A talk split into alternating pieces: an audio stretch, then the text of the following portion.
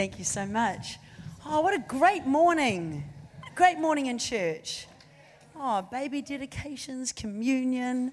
Um, we're, we're living in wonderful times. And I love, you know, I love that song. I love the faith declaration that says, I know who I am because, well, actually says, I'm, what does it say? I am who you say I am. I always get a bit confused. But I love that the child of God, I am who you say I am. So often we can get caught up in what other people say we are or what we tell ourselves we are. But the truth, the truth is that we are blood bought children of the Most High God. Jesus did it all on the cross so that we could be free. Who the Son sets free is Indeed, indeed, indeed, not just a little bit free. That's our reality. That's what we're walking in. And so um, I want to share with you this morning. Thank you for actually just backtrack. Thanks for having us here again. And as Wayne said, we, we kind of like family. We come every year and we connect with a lot of your guys throughout the year. So this is just kind of like coming home family reunion, you know, all that. But um, it's really wonderful to be at Activate again here this morning and to uh, have spent time with the team yesterday we had a, a, networking churches networking night last night, which is just beautiful, seeing what God is doing in the churches of the Waikato region and the Bay of Plenty. Um, man, where there's unity, God commands a blessing. Hey, so um, it was a privilege to be there as well. But we've so been looking forward to church this morning because this is where we belong. This is home. This is our house. This is where we, uh, you know, we encounter God throughout our week, and we should. But this is where the family gets together and we like get refueled and refired up for the week ahead. And I know that one of the core themes of Activate Church is belonging, and you've been talking a lot about that this year. And I want to kind of put a different little, little different spin on that this morning, if that's okay. So, um, so let me just um, read to you, if that's all right. I'll just grab my phone out. Chat quietly or loudly amongst yourselves while I find the scripture. No, don't laugh loudly. Just, yeah, just chat. If you can't find someone to chat to. okay, here we go.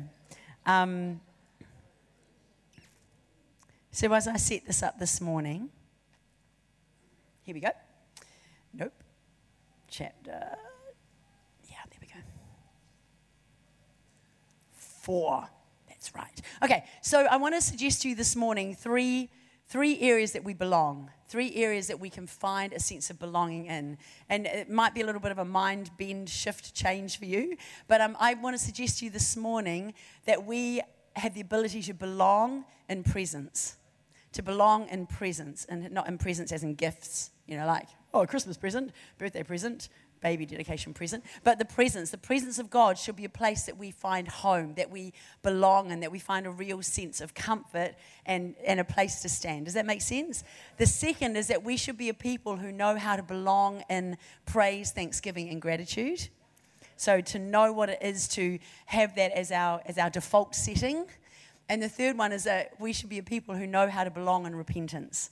Now, I will unpack that one because sometimes people like hear that word and go, oh, repentance, I don't know what that means. I will explain to you. But, um, but first, let me read to you from uh, the book of Second Kings, chapter 4. And it's a bit of a long passage, so I'll just uh, read little bits and then unpack it for you. So, this is the story of the Shunammite woman. How many people know that story? The Shunammite woman, Elisha, Gehazi. It's quite a cool name, eh, Gehazi? Gehazi Huirua.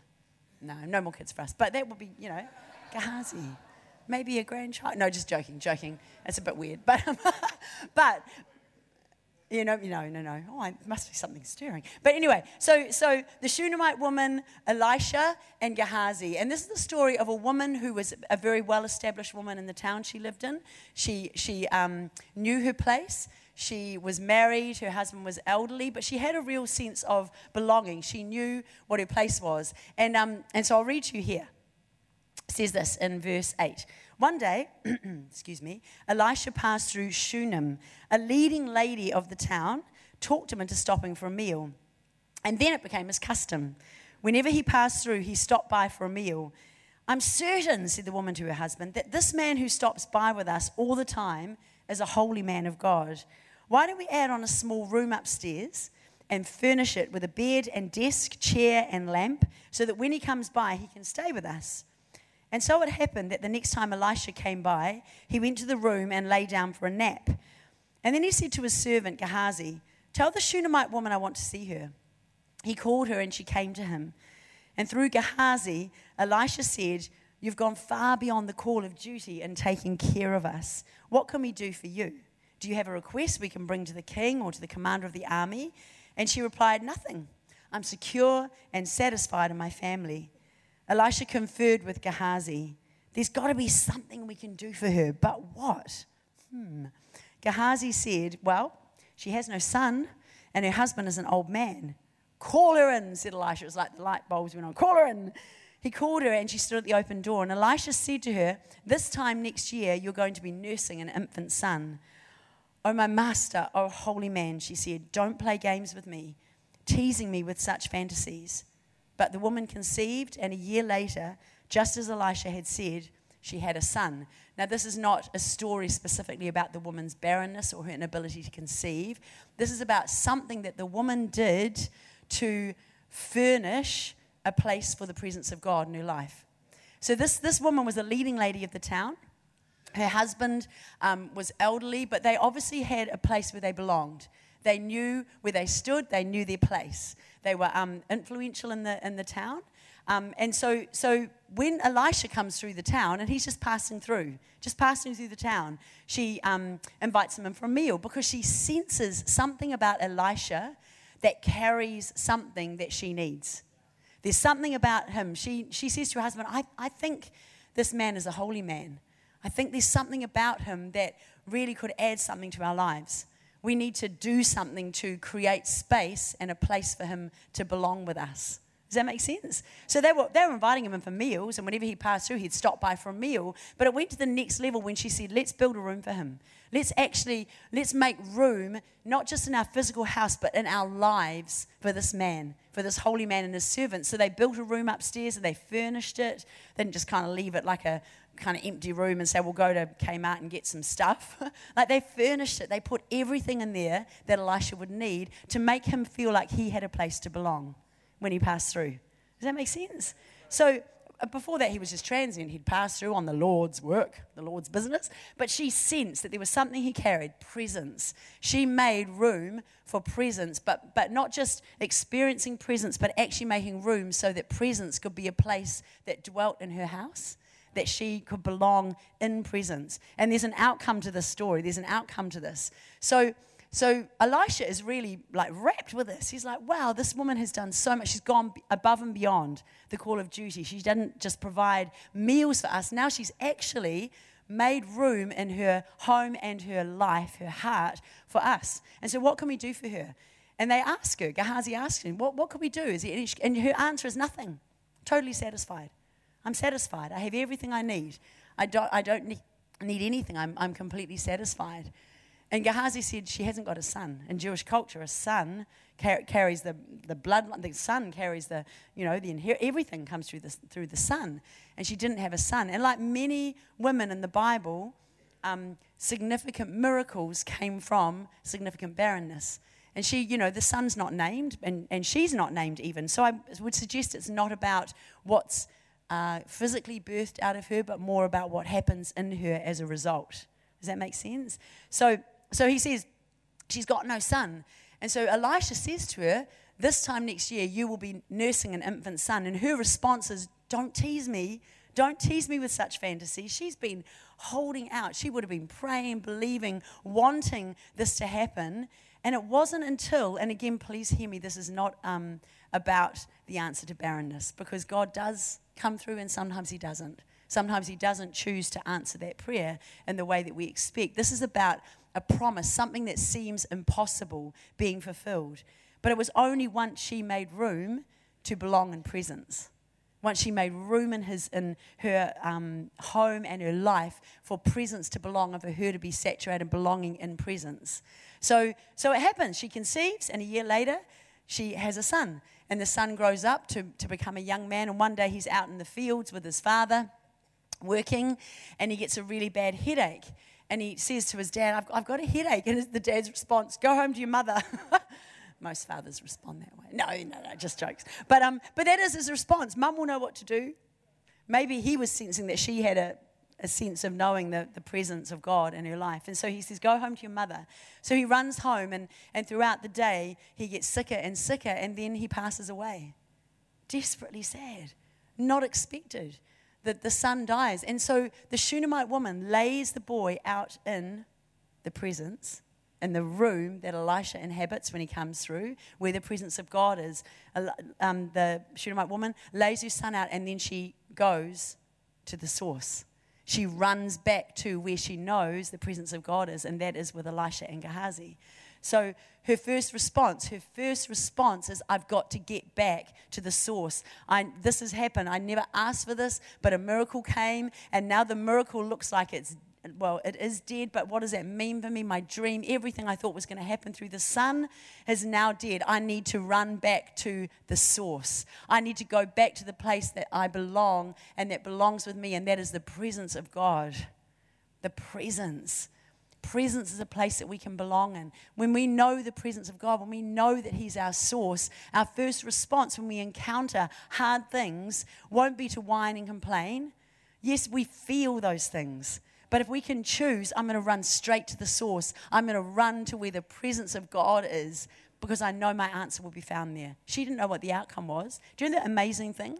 She went and she went to her husband and she didn't even tell him that the son had died. Nothing. Zipped her lips, zipped them shut. And she carried on her way to find Gehazi and Elisha. And uh, Gehazi saw her coming and he ran up to her. He could see, could see something was um, urgent about her her manner. And um, he, he said, Is everything okay? What's wrong? And she said, Everything is fine.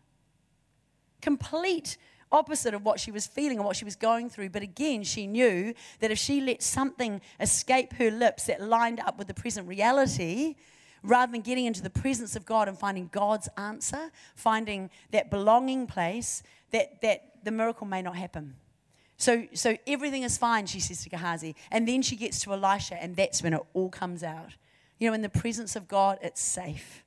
It is safe. When we run to the presence, it's safe to let him know how we're feeling. But we don't camp there. So, so Elisha, she, she lets it all out to Elisha, and Elisha immediately comes back. We need to go back because we need to see a miracle happen. And the rest of the story in 2 Kings chapter 4, if you want to read it, Elisha comes back with her and um, goes into the room where the boy is, and the boy is raised back to life. A miracle, raised back to life. I wonder if the woman had told her husband what was going on, whether faith would have been diminished. I wonder if she said to Gehazi, just before she got into the presence, she hadn't quite reached Elisha. Just before she, thank, thank the Lord that we're in his presence all the time now, but back then, the presence was, was um, carried with people. So before she got to the absolute presence of God, imagine if she let it slip. Gehazi, Gehazi, the boy, he's dead. What would have happened to her faith? What would have happened to her expectations? She knew her first response was to get right into the presence of God. That's where she belonged. That's where her miracle would come. That's where the answer would come. Whatever the outcome, the answer would be found in the presence. In the presence. And her miracle came. Um, last year, beginning of last year, actually, no, 2015. So Wayne and I run Equippers Creative Lab. It's part of Equippers College. And we had a student come through who um, was incredible. She's from a little town down the line a bit, and she was a drum major and an incredible young woman. And life radically changed around through the year in Creative Lab, and then she went on to do um, the first year Bible College in 2016. Amazing young woman, like just from a very broken background, but God just did incredible things as she found a new sense of life and belonging in His presence and being discipled in, in the way of Christianity. And so, and my son also went through Creative Lab and Bible College with us. So there was a group of about six of them that were all close, tight friends. And, um, and you know, the song we sang this morning, Hands High at the beginning, does anyone remember what the pre chorus is? My response will always be to praise, no matter what comes. Those are hard words to sing. No, actually, they're easy words to sing. They're hard to uh, appropriate in our lives when we go through hard stuff.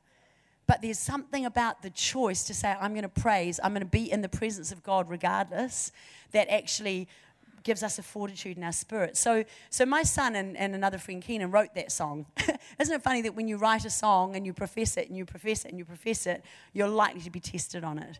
And uh, the youth in our church were tested on that song at the beginning of last year when this beautiful young woman, end of 2016, she was almost finished Bible college in church one morning and she um, had severe chest pain. She's 19 years old, 20 years old, 19. Severe chest pains, stomach pains, couldn't breathe. And she's an asthmatic. She had a lot of health difficulties growing up. And, we, and so someone, we were all on the stage and doing worship. And so someone said, you need to get up to hospital. So she went up to the hospital. And in the middle of the second service, I get a call from um, one of her best friends who was at the hospital. She goes, Pastor Libby, you need to come to the hospital. They're rushing her into emergency heart surgery. We're like, what? heart surgery. What the heck is going on? And so she had an undiagnosed um, d- condition where the, her aorta was getting um, more and more enlarged to the point that it actually ruptured that morning. Both her aorta and her the um, part of the aorta that goes down to the stomach as well, severely ruptured. They rushed her into heart surgery, and it was ten hours. Her her family came up from down the way. It was we were all praying and believing and pressing into God and declaring she was going to be okay. And she came through 10 hours of open heart surgery. They repaired, repaired her aorta, um, two days in a coma, induced coma. And then she was kind of awake, and it was like, this is a miracle. This is an absolute miracle.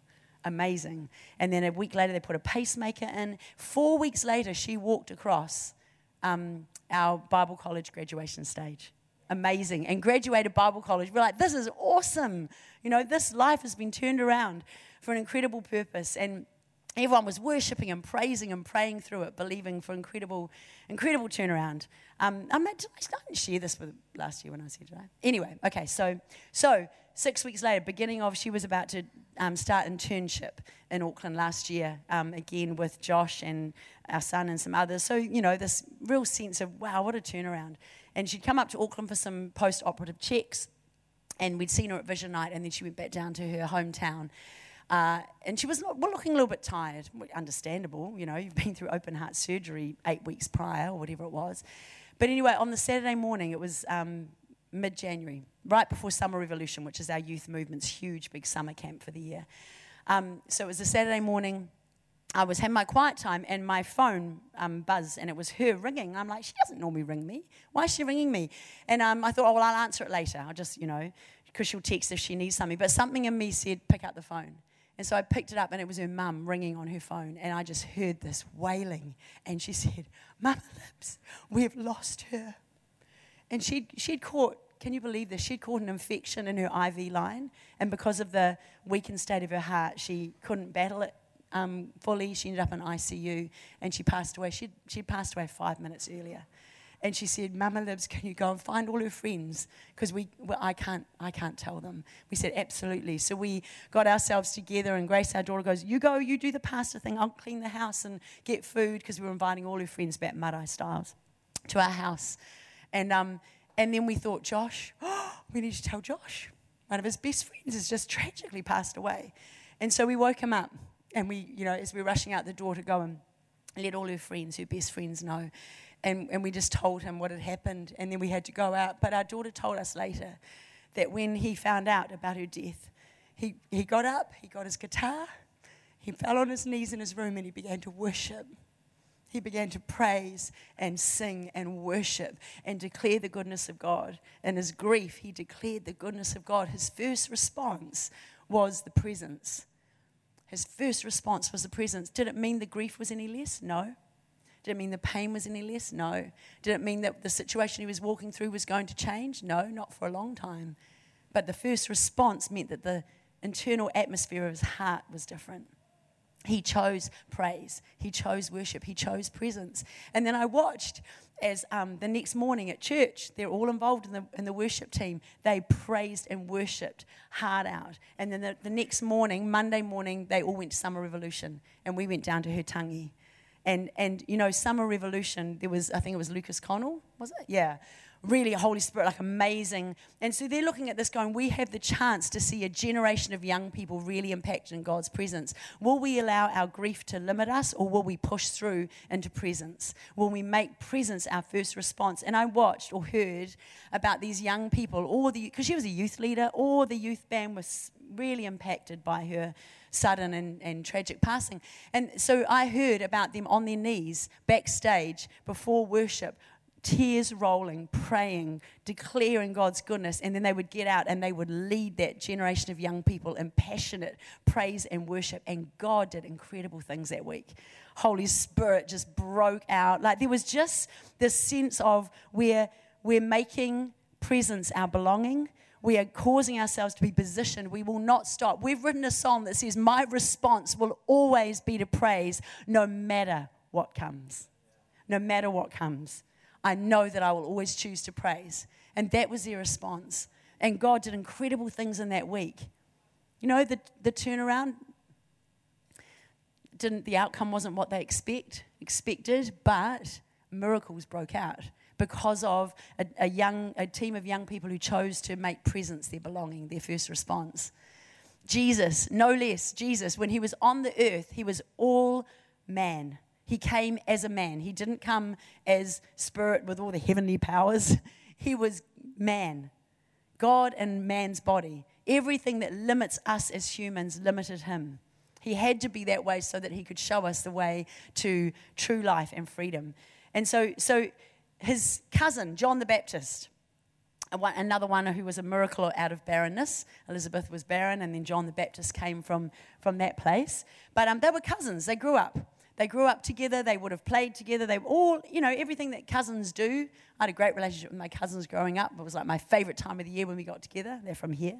Um, but, but, you know, so cousins, that cousinly strong relationship. And then John the Baptist is beheaded by the king, by King Herod. And Jesus hears about this, and his first response is grief because he was human. He experienced everything that we experience. His first response and his first decision was to take himself away into the presence of relationship with his father, take himself away into presence. He knew that's where he belonged. He knew that's where his strength was. He knew that that's where he would find everything he needed. And so as he retreated, a crowd started to form around him. And a crowd started to push on him because, and the beautiful thing, Jesus' heart was moved with compassion at the crowd. And so he went to them, but he had found, even in that split second, I believe he, he knew how to access the presence of his father and to get the strength he needed. And it didn't let him, it didn't stop him from ministering to a crowd that desperately needed him. And so the miracle of the feeding of the four or five thousand came on the back of that decision. In the midst of his grief, he chose presence. He chose the belonging of presence. Will we be a people this morning who know how to access the presence of God and make that the place we live? Make that our home, make that our belonging place. Because it doesn't necessarily change the way the circumstance works out, but it changes how we respond in our hearts. Everything we need is found in His presence. We sung that this morning. In your presence, I find heaven. You fill my heart again you know? And so, presence, the, the, a people who know that, that presence is their belonging. Um, number two, so, number one, a people of, um, of, of presence who know that presence is their belonging place. Number two, a people who know that belonging is found in praise, thanksgiving, and gratitude. Remember when you're kids, or maybe parents with kids? I don't remember my parents doing this, but I did my kids a lot. Now, what do you say? You know, you give them something or a gift, or someone, an auntie comes to visit and gives your child a gift. Now, what do you say? What do you say? And we, we teach them by rote to say thank you, please, and thank you. And at first, they don't understand why they say it. It's just a word. But then, but then they learn, hopefully, from a heart attitude as they develop gratitude that, oh, wow, this auntie's come and she's given me a gift, and I want to say thank you. There's a shift between learning to say thank you by rote and realizing from a heart attitude that, that Thanksgiving should be a place we belong in man, like honestly, praise and thanksgiving. So my um, and the, the Lord like has been talking to me a lot in the last few months about Thanksgiving being a real key um, and locking un, unlocking doors in the season that we're in. Just and it's simple. So so I want to read to you from actually I won't read it because I know it. I know it off my heart. but um, actually I don't know what the reference is. But in this. First Thessalonians, um, it simply says this, and it talks about this being God's will for you. It says, Rejoice always, pray without ceasing, and in everything give thanks. And then it says this this is God's will for you. It's like, that's God's will. You want to know what God wants you to do? Rejoice always, pray without ceasing, and in everything give thanks. Rejoice always, that's the praise part. Pray without ceasing, I believe that's the presence part, because it's actually quite hard to, you know, pray under your breath all the time, but being aware of his presence with us all the time becomes like prayer. And then in everything, give thanks. Now, no, it doesn't say for everything, give thanks. Doesn't say for everything, give thanks. I'm not going to thank God that our lovely young friend got an infection in her IV line. You know, medical misadventure, whatever it was. It, it happened. I'm not going to say, thank you for that. Wow, that's awesome. No, but I'm going to thank in the situation. I'm going to thank, I'm going to choose to make Thanksgiving my belonging place. Because again, it changes my perspective. It changes everything about the way I perceive things. I'm not going to thank him that someone might have had a diagnosis of cancer. I'm not going to thank him for cancer. He didn't cause cancer. I'm not going to thank him for untimely, you know, before their time deaths. I'm not going to thank him for poverty. I'm not going to thank him for injustice. I'm not going to thank him for pain and grief. They are all the response to a broken, fallen world and things that happen because we are sinful people. But I will thank him in the midst. I'll thank him for what he's going to do and the outcome that's going to happen because of that situation. Thank Him in it. Don't thank Him for it, thank Him in it. There are some things we can thank Him for, some incredible things like freedom and salvation and life and joy and peace and all those things. We can thank Him for those because He's the author of those things. But I will thank Him in the midst of the other stuff. My response will always be to praise, no matter what comes. Uh, and you might go, oh, well, you know, easy for you to say. No, it's not easy for me to say. And I don't always get it right, but I'm trying. I'm trying to make that my confession. I'm trying to make Thanksgiving my place of belonging. So, so here's a cool thing.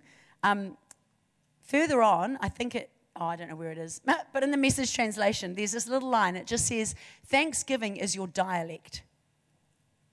Thanksgiving is your dialect. What is a dialect? A dialect is a portion of a language or a, a splinter off of a generic language. Like there's some countries that have hundreds and hundreds of dialects, same language, different dialects. So, so like Wayne, for instance, is from South Taranaki. His iwi is Ngā Rauru, and they are the ones that drop their H's in the WH. So it's not f, it's wh. So they say Whakatane. Thank the Lord for that, because otherwise it feels like you're swearing. I always feel a little bit, you know. So they say Whakatane, they say Whangarei, they say Wanganui. That's why Wanganui has an H, but you don't pronounce it because that's the dialect of his people. The dialect tells you where he's from. The dialect tells you where he belongs. When he goes to another marae, somewhere in the country, and his, he speaks with the dropped H, they go, I know where you belong. I know where you come from. You come from South Taranaki. They know it. They know where he belongs because of the language he's speaking, the dialect of Te that he speaks. So when the Bible says thanksgiving is your dialect, it means that our language, when we choose to thank, when we choose to belong in thanksgiving, people know where we're from.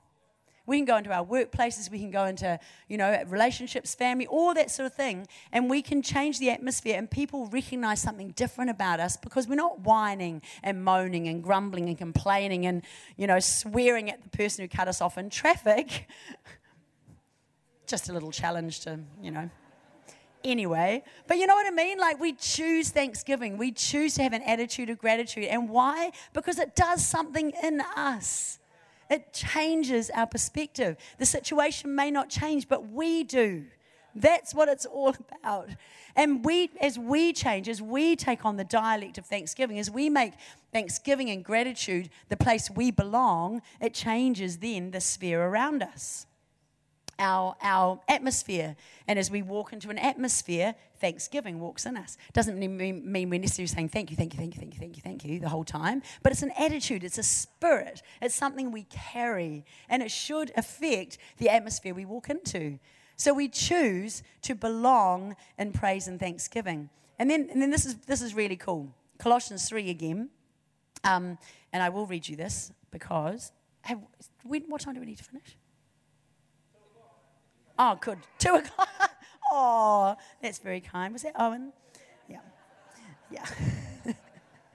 so, um, so let me. Oh dear, I've just gone and highlighted something. Um, goodness. Oh, now I'm reading it. Oh. Okay, I'm just going to quote it to you. So, um, so Colossians 3 talks about cultivating thankfulness, and it says, let it have the run of the house. Let the word of Christ have the run of the house. What's a house? It's a home, it's where you belong. Hey, so thanksgiving having the word of, of God and thanksgiving and that attitude of gratitude, let it have the run of the house. Let it be the overriding atmosphere and dialect in your home. I love that. But it says cultivate it. Doesn't mean we automatically have it. We've got to choose. I was talking to the networking night last night. We've got to choose. We always have a choice. We choose praise as a response. We choose to belong in presence. We choose thanksgiving, especially in the face of the opposite because it does something in us. But cultivate thankfulness. Let it have the run of the house. I love that. Um, so th- this whole thing of thankfulness and gratitude, like it's simple, and I've known it all my life, but but I've been really intentional the last few months about about choosing Thanksgiving, and it, uh, even even in my praying. So so I'm no longer going, oh, you know, Lord, I bring this need before you, and please will you answer it, and please will you, because that's kind of whining at God. And God, and, the, and God, He says He knows our needs before we even express them. So He's not deaf. We, but um, we don't need to whine at Him. But when I come from an attitude of, Father, I thank you that you know everything. I thank you that you are Lord. I thank you that you see my future. I thank you that you see my need. And I thank you that you have an outcome that I can't quite see yet. But as I walk with you, you're going to reveal it to me. So thank you. Thank you for this journey. Thank you for this process. Thank you that as I'm seeing the fruition of what you're going to do, it's going to be an exciting journey and I'm going to have a testimony to tell people. Thank you that you know every need. You know everything I have need of. You know every um, fear. You know every whatever. And I thank you that you are upgrading me, that you're bringing a different outcome. What I see now is not what's going to be next tomorrow or next week. You're, you're, you're processing me. You're taking me on a journey. I thank you for that. And it's, it's like we kind of co labor with Jesus. He's like, I see the outcome. I see what I'm doing. Do you want to join me? Come on. Do you want to, like, so thank me. Thank me. The Bible says worship and praise thanksgiving opens the doors to all his goodness. Worship God if you want the best. Worship opens doors to all his goodness. All his goodness. There's this thing about praise, worship, thanksgiving being our belonging place, our starting place, the place we stand, the place we dwell, that actually opens doors to everything God wants to pour out to us. It's kind of simple, eh? Takes a bit of discipline, takes a bit of intentionality to actually apply it, though. Um, but, but honestly, changing the way I pray in this regard has, has changed so much about my internal um, mm, atmosphere. And, and, and I get really excited. I'm like, okay, God, how are you going to work this one out? Lord, I'm excited. Thank you that you're going to bring about an outcome that I can't see yet, but you're in control and you're going to do it. It's cool, eh? So, so um, here's the third one. So, what's number one? We belong in presence. Number two, we belong in praise and thanksgiving, or thanksgiving and gratitude. Number three, we belong in repentance.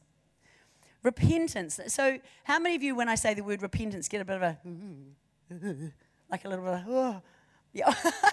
Wayne's the only honest one here. Um, but you know what I mean? Like, I think we traditionally think of repentance as, I'm so sorry. And like, you know, remorse. We confuse it with remorse. And there are times when we have messed up, we have to, you know, um, confess and we, and we bring our stuff before the Lord. And, but repentance is actually literally translated a change of mind. So the actual Greek word for repentance is um, the same word as metamorphosis. Now, this is interesting. How many people loved um, monarch butterflies growing up? Yeah, yeah, swan plants, little caterpillars became big fat ones and then made a chrysalis. And you watch, you know, like it was this process, I don't know how long, it felt like forever. But you watch this process of the caterpillar getting fatter and then building its chrysalis. It stripped the swan plant, you know, bare, and then all these little green you know, light lime green chrysalises appear with a little, they're beautiful gold dots. And, and somehow, in the process of eating all this swan plant, making this little home of a chrysalis, something happened in that chrysalis that created something completely different than what went into it. Hey, a caterpillar gets all mushed down. I don't know, I don't know what happens, but this is metamorphosis. It gets all squashed and probably breaks down and goes all like jelly like and then all of a sudden starts to form. Like, how amazing is God in creation? That doesn't just happen, that is by design.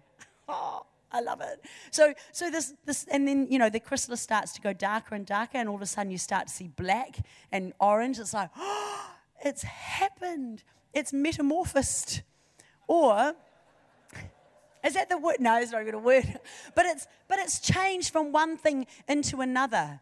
The same word, metamorphosis, is translated repentance we change our mind. We were one thing, we change the complete opposite direction. We say, in response to Jesus and what he's done, I'm changing my mind. I'm going this way now. I didn't like the direction I was heading this way, so I'm going to repent and walk in another direction. Literally change your mind. Graham Cooke talks about um, if, if all your thinking, because it's about thinking, if all your um, thoughts have taken you down a road that you don't like and you've ended up not liking yourself or the situation or Jesus, have another thought. simple as that. Just change your thoughts. Change the way you're thinking. I say it's simple again. I know I've preached on this before. It does take hard work. It does take discipline. It does take a choice. But it is possible to completely change the way we think. And that's what repentance, in essence, is. This is what's really cool. Listen to this. Romans 12. So we all know the verse um, uh, don't be conformed to the pattern of this world, but be conformed, blah, blah, blah, because, and, uh, yeah, what is it? You'll be transformed as you renew your mind. That's literally repentance. Repentance is a gift. Repentance is something we choose. It's actually a privilege. It's, it's the, like God says to us, you can change it because I've, I've done it all. Jesus has done it all. He's provided a way. And then we just need to agree with him and change the direction. And with community around us and a place to belong, but repentance becomes a place that we belong. We continually choose. No, I'm going this way. This way didn't work out for me. It was not good. I'm going this way. I'm, I'm co laboring with Jesus. I'm partnering with Him and His plan and purpose, and I'm walking this way. So, so um, what? Now I am going to find this. Excuse me a second. Got to you can chat. You can say something nice like, wow, what a great message to each other while I fight. you can say it again if you want to, and even louder.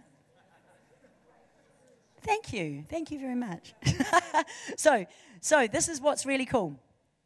In uh, Romans 12, in the message translation again, it says this. So, that verse that I just quoted says this in the message Don't become so well adjusted to your culture that you fit into it without even thinking. Instead, fix your attention on God. You'll be changed from the inside out. That's metamorphosis, that's repentance. That's how we get changed from one thing into another. When we choose, I'm not going to make my belonging the, cult, the culture and customs of the world because that does not work out for me but I'm going to make my belonging place the kingdom of God, the heart of God, the mind of Christ. The Bible says we have the mind of Christ. That means we can choose to think the thoughts that He wants us to think. When we're thinking something negative or something wrong, or we have wrong, you know, uh, mindsets, whatever, we can say, Holy Spirit, God, I need to know what the thoughts I need to think in this situation are. I've done that before. I've felt myself going to a negative space. I'm like, I'm not thinking right. Okay, Holy Spirit, what do I need to think in this situation? He drops something in, just like that. He can give us the thoughts to think. And when we know it's from Him, our minds are being transformed as we intentionally think that way. So we don't find our belonging place in the culture and customs of this world. We choose the culture of the kingdom to belong, and that's in repentance. The process, the bridge is repentance. Metamorphosis will be changed from the inside out. Isn't that flipping cool? Like, I think it's amazing because we actually choose. Like we just we just choose. Now, here's here's a beautiful thing. This morning when I woke up, I don't actually know how this ties in, but I think it was prophetic, so I'm going to share it with you. you know how you sometimes you wake up and you have that weird kind of waking, sleeping, and I felt I felt God just say to me, Jesus makes up the difference. And I thought, am I meant to preach on that? But nothing else came. So, so I thought, oh, it's part of this. What, what I love is that Jesus is continually inviting us into a place where we co labor with Him, where we can create and um, not in a you know super spiritual kind of new agey way, but we do create our our world around us by the words we speak, by the way we think. But when we, the, the difference between us and just people thinking positively is that we line our thoughts up with what God wants us to think. He, he gives us the right way. He's given us his mind. And we, but we choose. We choose to co labor with him, to partner with him, and he makes up the difference. The beautiful thing is, Jesus done it all. You know, the beginning of Romans 12 says, Here's what I want you to do God helping you. Like He's there all the time, wanting to give us all the resource, everything we need to live this life belonging in the right place, belonging in presence, belonging in praise and worship, belonging in thanksgiving, belonging in repentance, metamorphosis, continually being changed into the image of God. The Bible says that when we were saved, our spirit was instantly made perfect, but our soul is still walking that journey to holiness, to completeness. And that's the part, that's the metamorphosis, that's the repentance. That's where Jesus is saying, I'll make up the difference. I've done it all. You just choose to partner with me, and I'll make the pathway smooth. I'll make the pathway clear. As you choose things like my presence, as you choose thanksgiving, as you choose the mind of Christ, as you choose repentance, as you choose to carry that atmosphere in your spirit, I'll, I'll make up the difference. I'll give you all you need. So this morning, I, I don't know, I'm never very good at landing these things. So I'm going to pass it back to Pastor Sheridan.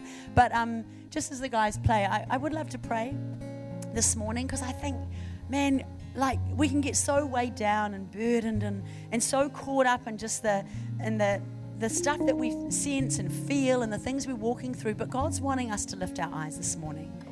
If He said Jesus makes up the difference, there's some people here this morning that needed to hear that. There's some people here this morning that your situation looks bleak or you're finding it hard to actually rise above it, but the simplicity of just running into His presence, just saying, Jesus, I, I just want to feel you close. I just want your presence to be near. He, he tangibly wants to be close. He's such a loving, good, good Father. And, but then he says, But I've got a key for you. If you can choose praise, if you can choose thanksgiving, because Psalm 100 and the Passion translation talks about running through open doors. It doesn't talk about us pushing the doors down into his presence with our praise, which would suggest that the doors are already wide open. He's waiting, and our praise is not for him, it's for us because it changes something in us. Our thanksgiving is for us. We run through the already open doors of acceptance and love and mercy and grace with hearts full of thanksgiving. So he says to us if you choose those things, if you choose presence, if you choose praise, if you choose thanksgiving in every circumstance, as you choose to be in the process of metamorphosis, repent, then I'm going to make up the difference. I'll be there 110%. I will meet you more than halfway. He's done it already. He's made a way. We've just got to choose to align with it. So this morning, just, I'd love everyone to close your eyes, and Pastor Sheridan will close off the service. But if this is kind of, you know, um, something's resonated with you about this this morning, then just make a decision in your heart. I'm going to choose to be a person of, of, you know, that belongs in presence, that belongs in praise and worship, that belongs in thanksgiving, that belongs in repentance. So, Father, I thank you this morning. I thank you that you're near, you're close, you never ever leave us. You are always near. And we just choose to make ourselves aware of that nearness this morning. We choose to make ourselves aware of your beauty, of your goodness, of your love, of your mercy, of your grace. We look at our circumstances through the filter of your goodness, not the other way around. And we choose to run into your presence when things are hard and when things are great. We choose to, to have a response of praise no matter what comes. We choose thanksgiving. We choose to turn around and repent and be in the process of metamorphosis. Some of us may be a fat, squashy caterpillar right now. Others may be about to bust out of the chrysalis. But we're all in a process. So, Father, thank you. Thank you that you're with us all the way, that you've given us keys of presence, praise, thanksgiving, and repentance. They are gifts, they are keys for us to use, and we choose them this morning. We choose them, Father. We choose, and we know it's going to do something in us. So, we love you, Lord. We praise your beautiful, beautiful name. In Jesus' name.